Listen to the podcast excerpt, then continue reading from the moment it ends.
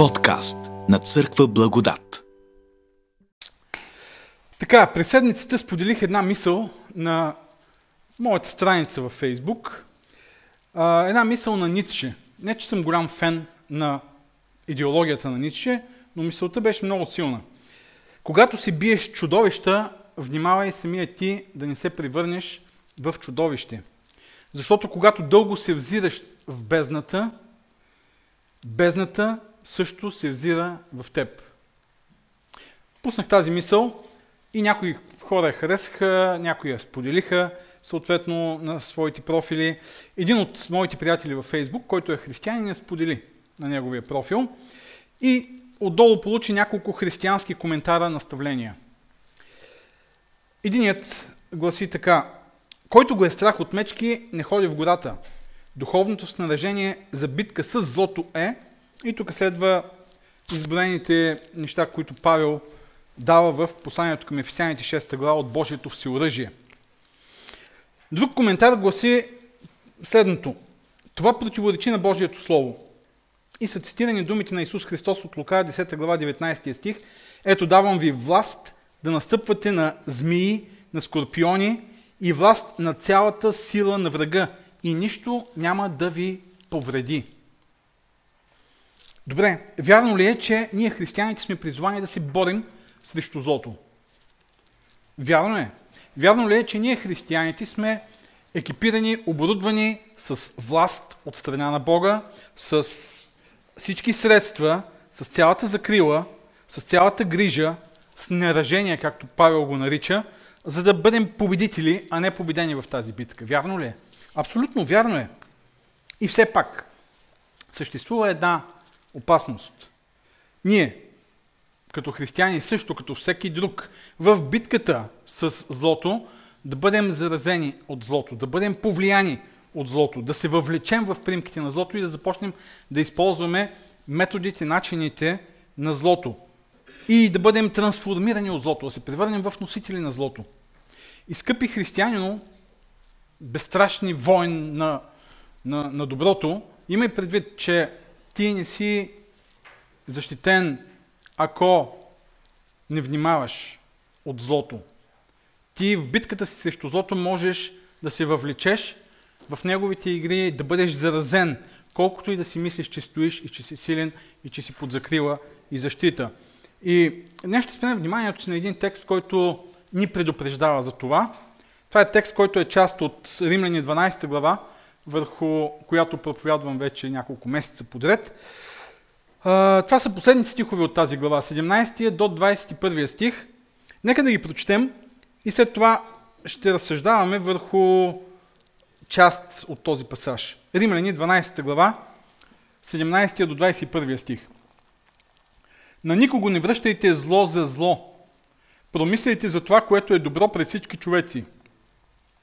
Ако е възможно, доколкото зависи от вас, живейте в мир с всички човеци. Не си отмъщавайте възлюбени, а дайте място на Божия гняв, защото е писано, на мене принадлежи отмъщението. Аз ще отплатя, казва Господ. Но ако е гладен неприятелят ти, нахрани го. Ако е жаден, дай му да пие. Защото като правиш това, ще натрупаш жар на главата му. Не се оставяй да те побеждава злото, а ти побеждавай злото чрез добро. Ето така завършва тази поредица от кратки наставления, които апостол Павел дава за изграждането на една култура на, благод... на любовта в ранната църква, в църквата в Рим, на която той пише. Нека да видим как е изграден този текст.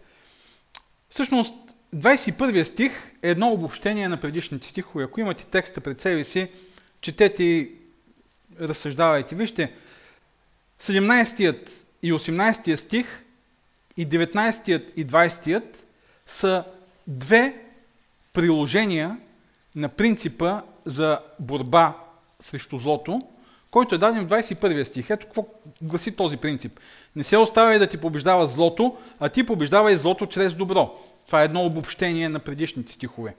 А предишните стихове, първи, първият пример за такова приложение на този принцип е 17 и 18 стих. На никого не връщайте зло за зло. Промисляйте за това, което е добро пред всички човеци. Ако е възможно, доколкото зависи от вас, живеете в мир с всички човеци. Вижте, и двата примера започват по един и същ начин. С едно предупреждение. Да не отмъщаваме. Казано по различен начин. Първия път на никого не връщайте зло за зло. На втория, втория случай, 19 стих, не си отмъщавайте, възлюбени мои. В първия случай, първото приложение на този принцип не се оставя да ти побеждава злото, а ти побеждава и злото чрез добро, Павел казва, на никого не връщайте зло, за зло, т.е. не си отмъщавайте, а мислете за всички, това, което е добро за всички. Мислете това, което от всички ще бъде оценено като добро и се опитвайте и живеете в мир с всички. Тоест, фокусът тук е не ти за себе си и твоите интереси да мислиш, а мисли за общото благо, за всички, за мира с всички за доброто на всички. Във втория пример, във второто приложение, пък Павел акцентира върху това, ние да не си отмъщаваме, но да оставим тази работа на Бог. Съответно, ние пък да фокусираме нашите усилия, нашата енергия, защото когато ни е навредено, ние сме засегнати емоционално и съответно е натрупана една енергия, която трябва да се излее в нещо, в, в гняв, в отмъщение, в ярост. И сега тази енергия, той казва, канализирайте в нещо друго, в нещо различно. В това да правите добро, да действате така, че да бъдете благословения за другите. Нахрани другия и така нататък. А, това са приложенията на този принцип, който откриваме в 21 стих. Днес ще спрем вниманието само върху 21 стих. Тоест, ще говорим за разбирането на този християнски принцип, за победа над злото. Какво за християните означава победа над злото? Ето, върху това ще говорим. Тъй като няма да имаме достатъчно време, направих, дадах всичко от себе си тази седмица, за да събера този текст в една проповед и не можах. Ще дам всичко от себе си, за да събера този текст в две проповеди. Не мога да ви обещая, но ще се опитам, за да може до нова година поне да свършим с Римляни 12 глава. Така че днес ще спрем вниманието си само върху 21 стих. Следващата събота ще имаме гост-говорител Ицито Станев, който ще ни въведе малко в по-празничната коледна рождествена атмосфера. На 18-ти предрождествено се надявам да завършим с Римляни 12 глава и след това ще навлезем още по-дълбоко в рождествените празници. Така че, нека да видим какво е разбирането на християните за победата над злото или за борбата над злото. 21 стих, нека пак да го прочетем. Не се оставяй да те побеждава злото, а ти побеждавай злото чрез добро. Две неща имаме тук. Първо, да не бъдем побеждавани от злото. Второ, ние да побеждаваме злото, нали? Само, че има много важно уточнение. Ние да го побеждаваме чрез добро. И това е това, което прави разлика между християнската битка с злото и всяка една друга битка с злото. Добре, нека да видим какво означава това да не се оставаме да бъдем победени чрез злото. Много е важно да разберем какво означава за един християнин да не бъде побеждаван от злото, защото а, това е много по-различно, отколкото победата, която а, ние извоюваме в едно състезание, каквото и да е то. Или в една битка физическа или военна, каквато и да е друга. Много е важно да разберем каква е тази разлика, защото много често ние християните си въвличаме в една борба срещу злото, която не е изобщо християнска борба. Разбира се, всички искаме да бъдем победители във всяка една област от живота и това е нормално. Не вярвам да има някой, който влиза в каквото и да е с мисълта, сега ще загубя. Сега ще се проваля, обаче ще се проваля красиво, креативно, славно, страхотно ще бъде. Не. Разбира се, има един глас вътре в нас, който често ни казва, ти ще се провалиш, ти няма да успееш. Но оставяме този глас на страна, все пак в крайна сметка, дори за удоволствие да участваме в нещо, каквото и да е, ние влизаме с идеята, че можем да победим и ще е хубаво да победим и ще се радваме да победим, нали? Никой не казва, е, сега ще се радвам да изгубя. Тът, каквото и да е, състезание, конкурс, изпит някакъв, ние си казваме, ще го взема, ще го спечеля. Или споровете във Фейсбук. Когато спорим във Фейсбук с някого, Никой не влиза в спор с мисълта, е сега ще ме направят на нищо, на резил. И другия ще триумфира над мен. Не, всеки влиза с идеята, че той ще обезоръжи другия със своето остроумие, своята логика, своята проницателност, своята компетентност. И това е така, защото ние живеем в една култура на победителите. Така е, навсякъде победителите са в фокуса, изгубилите ги забравяме. Нали? Отиваш на някъде, примерно гласа на България. И губиш. Бил си много добър, обаче и тук има много субективност. Нали, Коста? Аз, например, виждам тебе като победител в гласа на България. Обаче има субективност. И там треньора, ментора, журито, както и да е, който и да е, решава да избере някого друг. И той продължава. И всички казват, как може хиляди коментари, 10 хиляди коментари, 100 хиляди коментара. Казват, вие луди ли сте, бе? Това шоу за нищо не става, върнете го този човек, ние го обичаме, той е...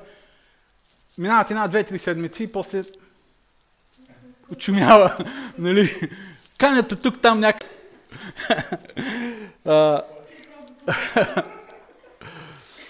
Но а, така е била културата в, в древността, в Древен Рим, в Древна Гърция, например, а, култура на победата. Имало е богиня на победата. Знаете ли коя е богинята на победата? Богинята. Моля? Атина може би на войната или може и да е била на победата. Има цена специална. Ние си имаме Just Do It. Марка. Нике. Богинята Нике. Nike, Nike, Nike. Нали, марката идва от, точно от победа. Гръцката думичка Нике е победа. И думичката побеждавам, Никао е използвана точно тук в този текст. Не се остави да те побеждава злото, а ти побеждавай. И това, ако го чуем в един такъв контекст на римската култура, древна, на гръцката култура, древна, на съвременната култура, побеждавай, побеждавай, не се оставяй да те побеждават. Никой не иска да бъде побеждаван, всеки иска да побеждава. Ние можем да го възприемем точно в контекста на, на, на тази култура. И това да означава ти да, да победиш, това означава какво ми? Ти да покажеш повече способности, повече сила, повече а, интелигентност или там каквото и да е, най-накрая да подчиниш всички останали, да смажеш всички останали. В Древен Рим се е смятало, че мирът пак с Романа, пак с Романа, това е римският мир. Римският строй, който е бил изграден, или римски, римск, а, римското устройство на мир, на хармония, на спокойствие, те са били установени чрез победата на Рим. И се е смятало, че а, не може да има мир без победа. И това, е, това е било нали, така. Победите на Рим гарантират римския мир. Интересно е, че тук в нашия текст отново имаме мир и победа. В предишните стихове се казва Доколкото е възможно, живейте в мир с всички. Но вече чрез една друга победа, и това е точно тази победа над злото, чрез добро, която е много по-различна от тази победа над злото, която е в общото разбиране. И пак казвам, важно е ние да я разберем. И не случайно Павел пише, да бъдеш победен в едно състезание означава да изгубиш състезанието, нали? В една битка да изгубиш битката. В един спор да изгубиш спора. Другия да ти надвие. В древността една битка да бъде спечелена от по-силната армия. И съответно нали, по-слабата да изгуби. Да изгуби и военна сила, да изгуби и позициите си. Да бъдеш победен от злото обаче е нещо много по-различно. От това злото да надвие на теб физически или интелектуално, или дори емоционално, психически. Да бъдеш победен от злото означава злото да надвие на тебе морално, да те присъедини към себе си, да станеш част от злото, да те зарази, да те трансформира чрез вируса на злото. И, и точно това е всъщност контекстът на, на това, за което Павел говори. Вижте предишните стихове, които ще оставим за следващия път. Никого, на никого не връщайте зло за зло. След това се казва, не си отмъщавайте, възлюбени, а дайте. Когато човек се въвлече в една такава битка, тогава той бива заразен от злото, той асимилира злото и той бива променен от злото. И всъщност това е, това е, това е напълно нормално, може да кажем. Това е естествената логика на, на всеки един човек. Естествената логика е, ако някой ме обиди, аз да, да си го върна по някакъв начин. Нали? Ако някой ме предизвика да отговоря на това предизвикателство, ако някой ми причини болка, и аз да му причиня болка. Ако някой ми причини страх, ужас, и аз да му причиня страх и ужас. Ако някой ме ощети и ми причини някакви загуби, съответно на свой ред, и аз да му причиня загуби. Това е отмъщението. Искам да бъдете честни, да ви попитам, не си ли мислите за отмъщение понякога? От време на време. Моля? Да, добре, окей, но ако има такива, които са супер духовни, супер святи и никога не си мислят за отмъщение, а, искам да бъдете честни и да ви попитам, а някога радвате ли се, радвали ли сте се, така насъждавали ли сте се на истории за отмъщение? Книги, романи, филми, приказки, като малки, като деца. О, там има много отмъщения в детските приказки. Има много, някои от приказките са като филми на ужасите, ако трябва да ги филмираме. Така че, помислете си за, добре, една класическа история, граф Монте Кристо. Е пепеляшка и така нататък. Снежанка, добре. Една класическа история, вземем граф Монте Кристо, това е история за отмъщение. Пепеляшка, история за отмъщение. Гледайте един филм, който скоро излезе, Последния дуел. Страхотна история, вълнуваща история за отмъщение. Тези истории ни държат приковани пред книгата, пред екрана, защото е засегнато нашето чувство за справедливост. И ние, когато е засегнато нашето чувство за справедливост, ние не можем да бъдем в мир. И си казваме, не, това трябва да бъде овъзмездено. Някой трябва да даде на този да разбере, на злодея да разбере. И не знам понякога дали си фантазирате в вашите така а, истории, лични истории на отмъщение, как а, някой от вашите врагове преживява най-големия страх, най-големия ужас, как моли за прошка, как съжалява за това, което е направил на вас или на вашите приятели. Обаче не, вие сте безмилостни. Или накрая се смилявате над него, но той трябва да преживее цялото това страдание и унижение – за да може да, да го подмине възмездието. Но отмъщението е този отровен плод, може да кажем, на криво разбраното чувство за справедливост. Защото чувството за справедливост е нещо добро. Да, Бог е справедлив, ние сме призвани да бъдем справедливи, но отмъщението е много опасен път към справедливостта. И затова тук в този текст Павел предупреждава да не си отмъщаваме. Защото този път не е път към справедливост, този път е път към зло. Път към увеличаване на злото, път към заразяване с злото. Не знаем защо Павел е писал и то вижте колко много стихове в, в тези наставления, които са много кратки, ние видяхме до сега. Той говори телеграмно, тук теле, в телеграмен стил, много кратичко, пуска идеи в едно изречение, страшно много информация. Тук пет стиха е отделил за тази тема. Някои смятат, че в Древен Рим, може би това е било една от причината, в някои квартали, особено, моля, в някои квартали, където не е имало, може там, където са живели по-бедните хора и не е имало много ред, е имало повече престъпност – хората са се организирали в улични банди.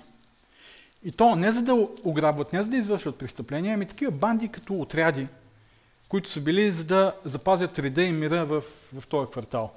И ако дойде някой, извърши някакво престъпление и ти си част от една такава банда, от един отряд, от една такава частна полиция, да кажем, нали, а, хората, които са част от този отряд, нали, вие членувате там, след това ти помагат, отивате и потрошавате колата, техниката, дома, кокалите на този човек и му отмъщавате. Защото това е било култура на, на, на отмъщение, култура на победа.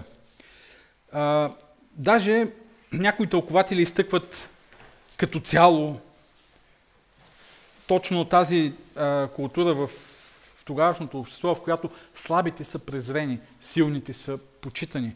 И Аристотел, например, пише в риторика, да отмъсти някой на враговете си е по-благородно, отколкото да постигне разбирателство с тях. Защото възмездието е справедливо. Нали? Има извършена неправда, възмездието е възстановяване на правдата. Възмездието е справедливо. А което е справедливо е благородно. И освен това, смелият човек не трябва да си позволява да бъде бит, казва Аристотел. Така че това е нагласата. И днес, и в съвременната култура, особено когато ние лично сме засегнати, ощетени, ние смятаме, че е израз на слабост да ни, да ни отговориш, нали? Някой те засича или там на пътя става нещо, кой, кой прав, кой крив. А, трудно е да се каже. Обаче реагира и ти да, да останеш без да реагираш, без да му го върнеш. Като някакъв мухло на пътя. Обикновено така си мислим, мъжете. Не знам за жените. Но мъжете така си мислят, че трябва да върнат, трябва да си отмъстят. И много истории го показват това нещо, че всъщност личното отмъщение не е път към победа на злото. Това е най-големият триумф на злото. Тогава, когато отговаряме на злото с зло, ние не го спираме. Ние го мултиплицираме. Отмъщението не угасва злото, не угасява злото, може да кажем. Отмъщението не е пожарогасител за злото.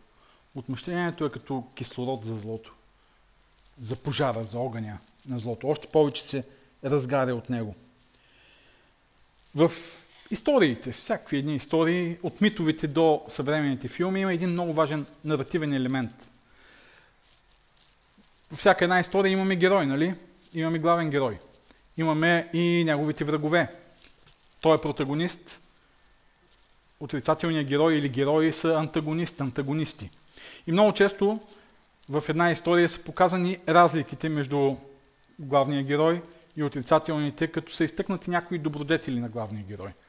Защото той е по-добър, за да може ние да се идентифицираме с него. Но има един много важен наративен елемент. Когато главният герой тръгне да постига своите цели и се бие с злото, с враговете си, много често той, така е изграден разказа, малко по малко започва да отразява чертите на своите врагове. Тоест, изкушение да стане това. Изкушение да бъде погълнат от, точно от най-лошото, срещу което той се бори. Най-негативните, отрицателни черти на злодея, който той иска да победи, срещу когото той се бори. И понякога наистина това се случва. Той е изцяло поглъща злото от другия. В много истории се случва това. Например, в някои криминални истории, полицейски истории, доброто чинге влиза в някакви тъмни сделки, за да може да победи накрая нали, злите. Но и той минава през цялото зло.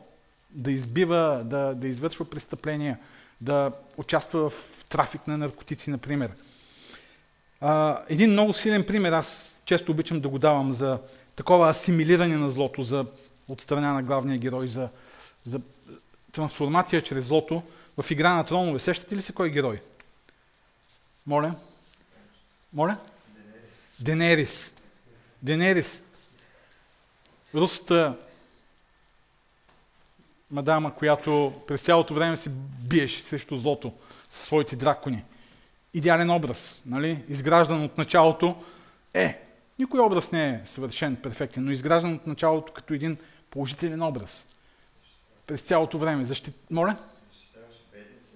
Защитава бедни, роби и така нататък. И най-накрая в битката си срещу злото тя се превръща в такъв ужасен злодей, тъй като тази омраза към злото я води именно до, до, до, да отговори по същия начин срещу него. Ами друг потрясаващ пример, един филм на ужасите, Суини Тод, Браснарят демон. Филм на ужасите, не ви го препоръчвам. И ни кажете, пастора тук говори вместо да цитира Библията, цитира някакви филми, препоръчвани филми. Но а, там също отмъщението една, а, може да кажем, такава версия на ужасите на граф Монти Кристо. В много истории го има, ги има тези елементи. На някой, който е бил неправдан, изчезва някъде, връща се и вече като нов човек започва да отмъщава, да отмъщава, докато най-накрая погуби и себе си и много други хора заедно с себе си в това отмъщение. Всички тези истории, някои истории на ужасите, показват, че отмъщението не е път към справяне с злото. Че когато човек се въвлече в отмъщение, той, той генерира зло, той мултиплицира злото. И пак ще се върна на този цитат на Ницше и пак ще подчертая, не съм фен на идеологията. Но той много добре го е казал. Когато си биеш чудовища, внимавай ти самият да не се превърнеш в чудовище. Защото когато дълго се взираш в бездната, бездната също се взира в теб. Добре, това са примери от историите. Това са примери от живота, да кажем. Нали, аз тук цитирам някои измислени истории. Фикшън, филми, романи и така нататък. А в Библията така ли е? Абсолютно. Ако четем Библията, ще видим, че това, което Павел тук обобщава е представено по много и различни начини. Ето няколко примера. Единствената дъщеря на патриарх Яков, знаете ли коя е? Как се казва? Дъщеря на Яков. Дина, Дина, Дина. Тя е изнасилена от някой си езичник там, Сихем. И братята са разрени. Тя има 12 братя. 12 синове на сина на Яков. Да, обаче този Сихем много обича Дина и казва, аз ще оженя за нея, кажете какво да направя.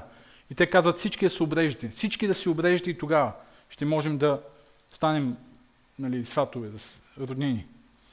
И тези, там всички, целият му род се обрязват и съответно те са няколко дни в мъки, нали, в болка. И са не, неспособни да се бият. И тогава двама сина Симеон и Леви отиват и изколват всички до крак. Отмъщение. Път ли е към победа над злото това отмъщение? Със сигурност не. Даже после Яков специално ги споменава в благословенията си, като двама сина, които са били насилствени, изобщо нали, не е добра черта. Ами Давид,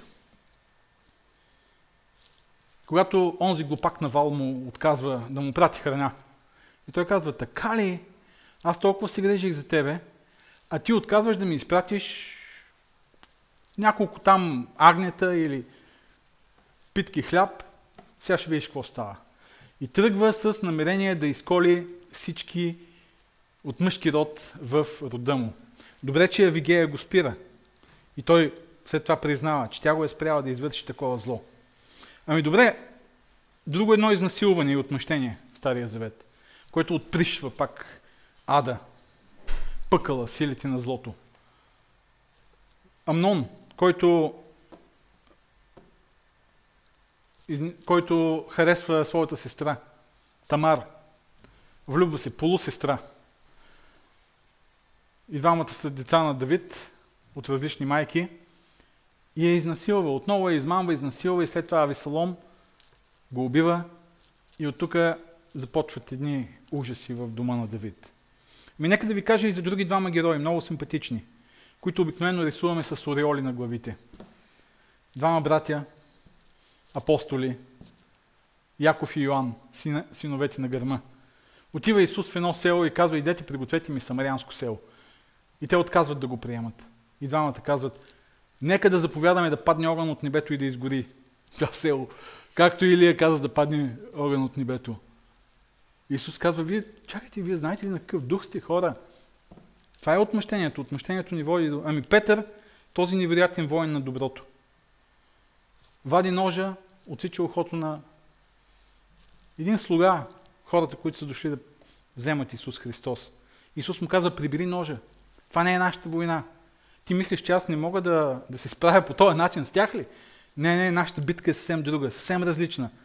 Повярвай ми, ние ще спечелим битката с злото, само че не по този начин. Прибери ножа в ножницата. Така че отмъщението не е победа над злото, е, тя е поражение на злото в нашия личен живот. Дори да си смачкал врага си, ти си победен, а не победител. Ти си изгубил. Защото злото те е превърнало в друг човек. Човек на омразата, човек на злобата, човек на жестокостта. Да вземем една битка, епична битка във Фейсбук. С някои от вашите опоненти. Замеряте се с цитати, с експерти, с стихови от Библията, с аргументи, с графики, с статистики, с най-новите проучвания. И всеки зарежда оръжието си с възможно най-смъртоносните снаряди. Остроумие, сарказъм, безпощадна логика, разобличаване, опровергаване. Само, че срещу вас стои ужасен злодей. От най-страшните. Да кажем, веган. Или пък месоядец. За да не използваме ваксер или антиваксер.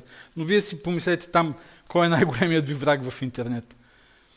И този проклет веган или месоядец се е отрова със своите измамни коментари. И вие му нанасяте удар след удар. Удар след удар. Само, че злото е жилаво. Злодеят е жилав. Вади от някъде нещо и го пуска. Вади и го пуска. Забива своето отровно жило в умовете на хората и пуска тази опасна отрова.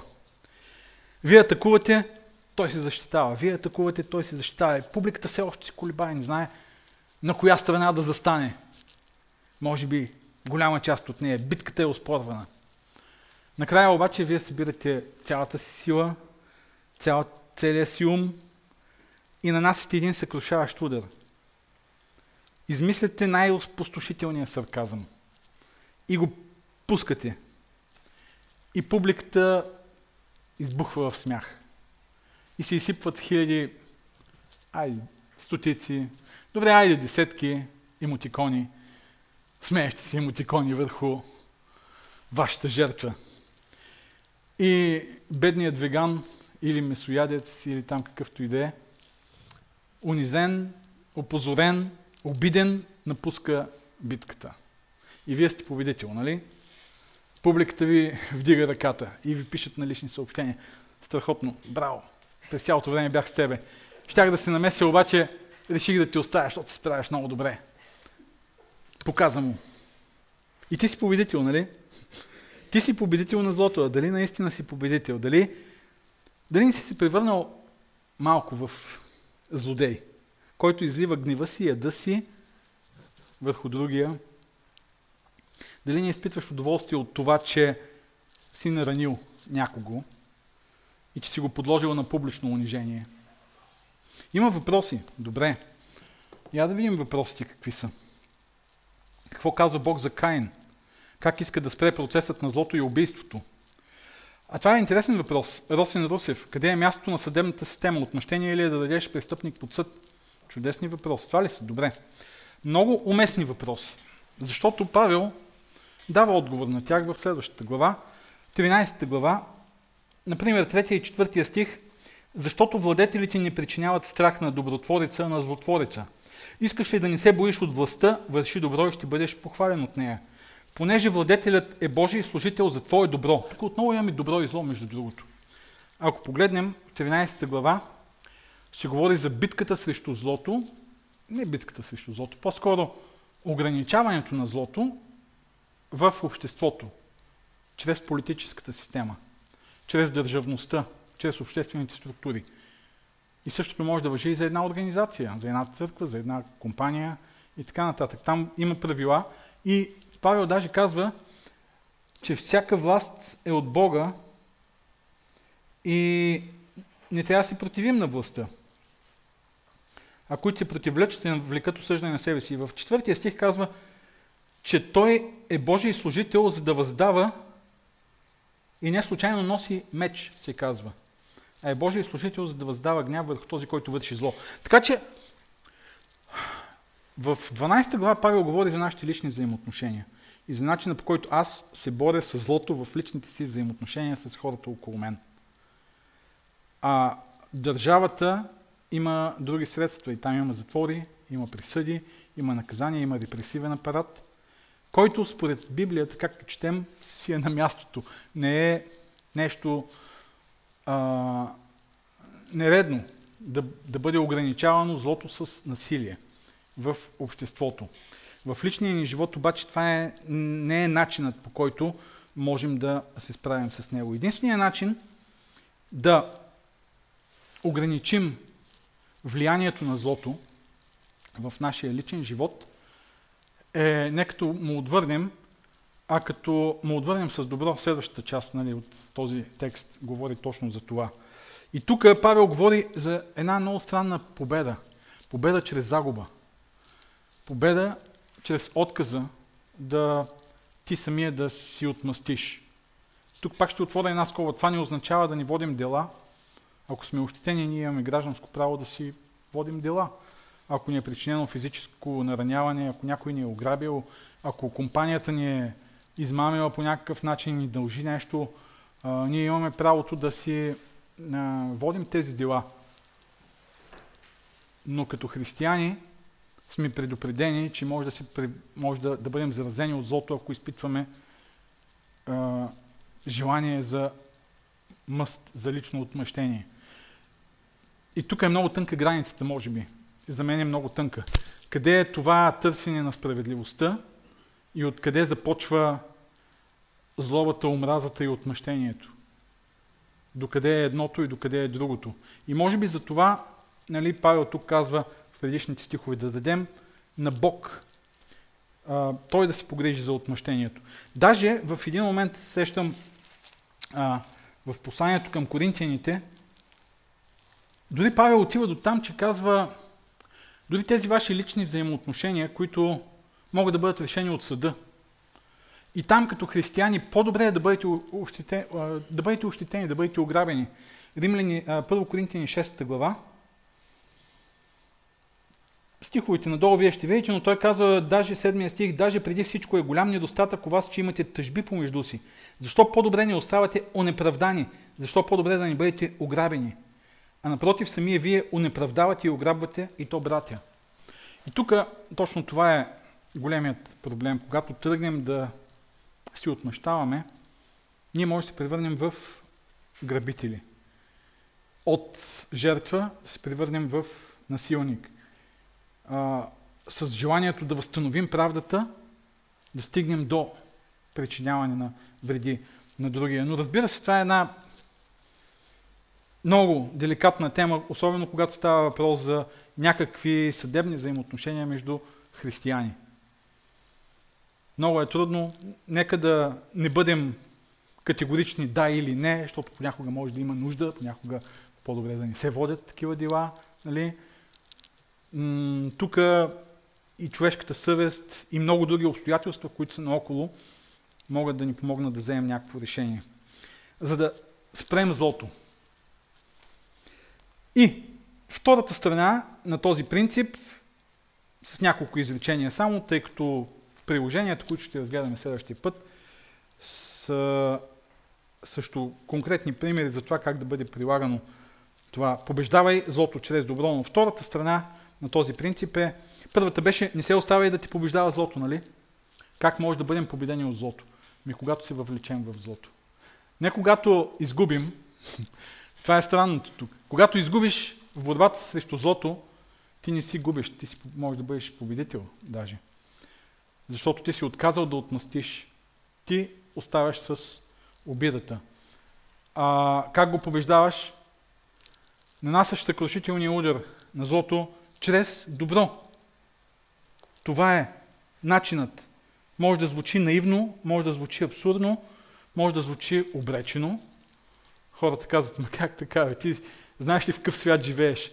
Какви са тия измислици? Побеждавай злото чрез добро. О, ти си, ти си свършен. Приключил си. Айде да те видя как ще живееш в този свят. Но това е единствения начин злото да, да бъде ограничено някак си в доброто злото се разпада. Е, разбира се, има и, пак трябва да кажем, има и, и случаи, в които злото трябва да бъде спрямо с сила, с законови средства, с наказание. Има и случаи в нашите лични взаимоотношения, в нашия личен живот, в които ние трябва да посрещнем злото с добро, да го омекотим и да спрем влиянието му. И, и точно в този личен план, в битката с злото, ние можем да бъдем победители по този начин. Павел го казва предишните стихове. Къде беше? 14 стих. Благославяйте онези, които ви гонят. Благославяйте и не кълнете. Исус казва също да вършим добро на онези, които, а, които ни вършат зло. Пробвайте го. По различни начини в ежедневието си. Не казвам, че когато някой дойде и се опитва да ви убие, нали, вие да му кажете, да, ето, убий ме, ти си чудесен човек. Не, но да вземем други по-такива примери. Когато някой агресивен шофьор на пътя започне да ви прави разни знаци и физиономии, вместо да му отвърнете, опитайте следното. Аз съм, аз съм го казал това, че действа, при мен действа много. Даже и да не сте толкова виновен, пък даже изобщо не сте виновен, кажете му, извинявай, нали, усмихнете му се и ще видите как в повечето случаи, да не казвам 100% от случаите, в повечето случаи, колкото и да е досън, най-накрая ви казва така и се продължава пътя. Злото бива обезоръжено, може да се каже, с добро. И тук злото не е злият, не е другият. Злото е злото. Не е нужно да го персонализираме. Да победим злото означава да победим това зло, което се мъти, което се, което, което се развива по някакъв начин в дадена ситуация. Или когато жена ви или мъжът ви ви мрънка, обвинява, вместо да влезете със спор, в спор с него, и да му покажете колко е той виновен, направете му едно кафе, един чай, пригърнете го, направете нещо добро. Това ще спре злото, не е другото. Другото ще победи злия човек, на който сте му сложили етикета като зъл, но няма да победи злото. Или когато някой във Фейсбук ви обиди, сложете му едно сърце, ама не е иронично, защото може да е иронично сърце. Той няма как да разбере дали е иронично или не, защото сърцето си е сърце. Кажете му, сърцето, което ти сложих, не е иронично. И той пак ще каже, да, подиграваш ми се. Но кажете му, не съм разбрал, може би ще проуча въпроса, благодаря за информацията. Изобщо бъдете креативни.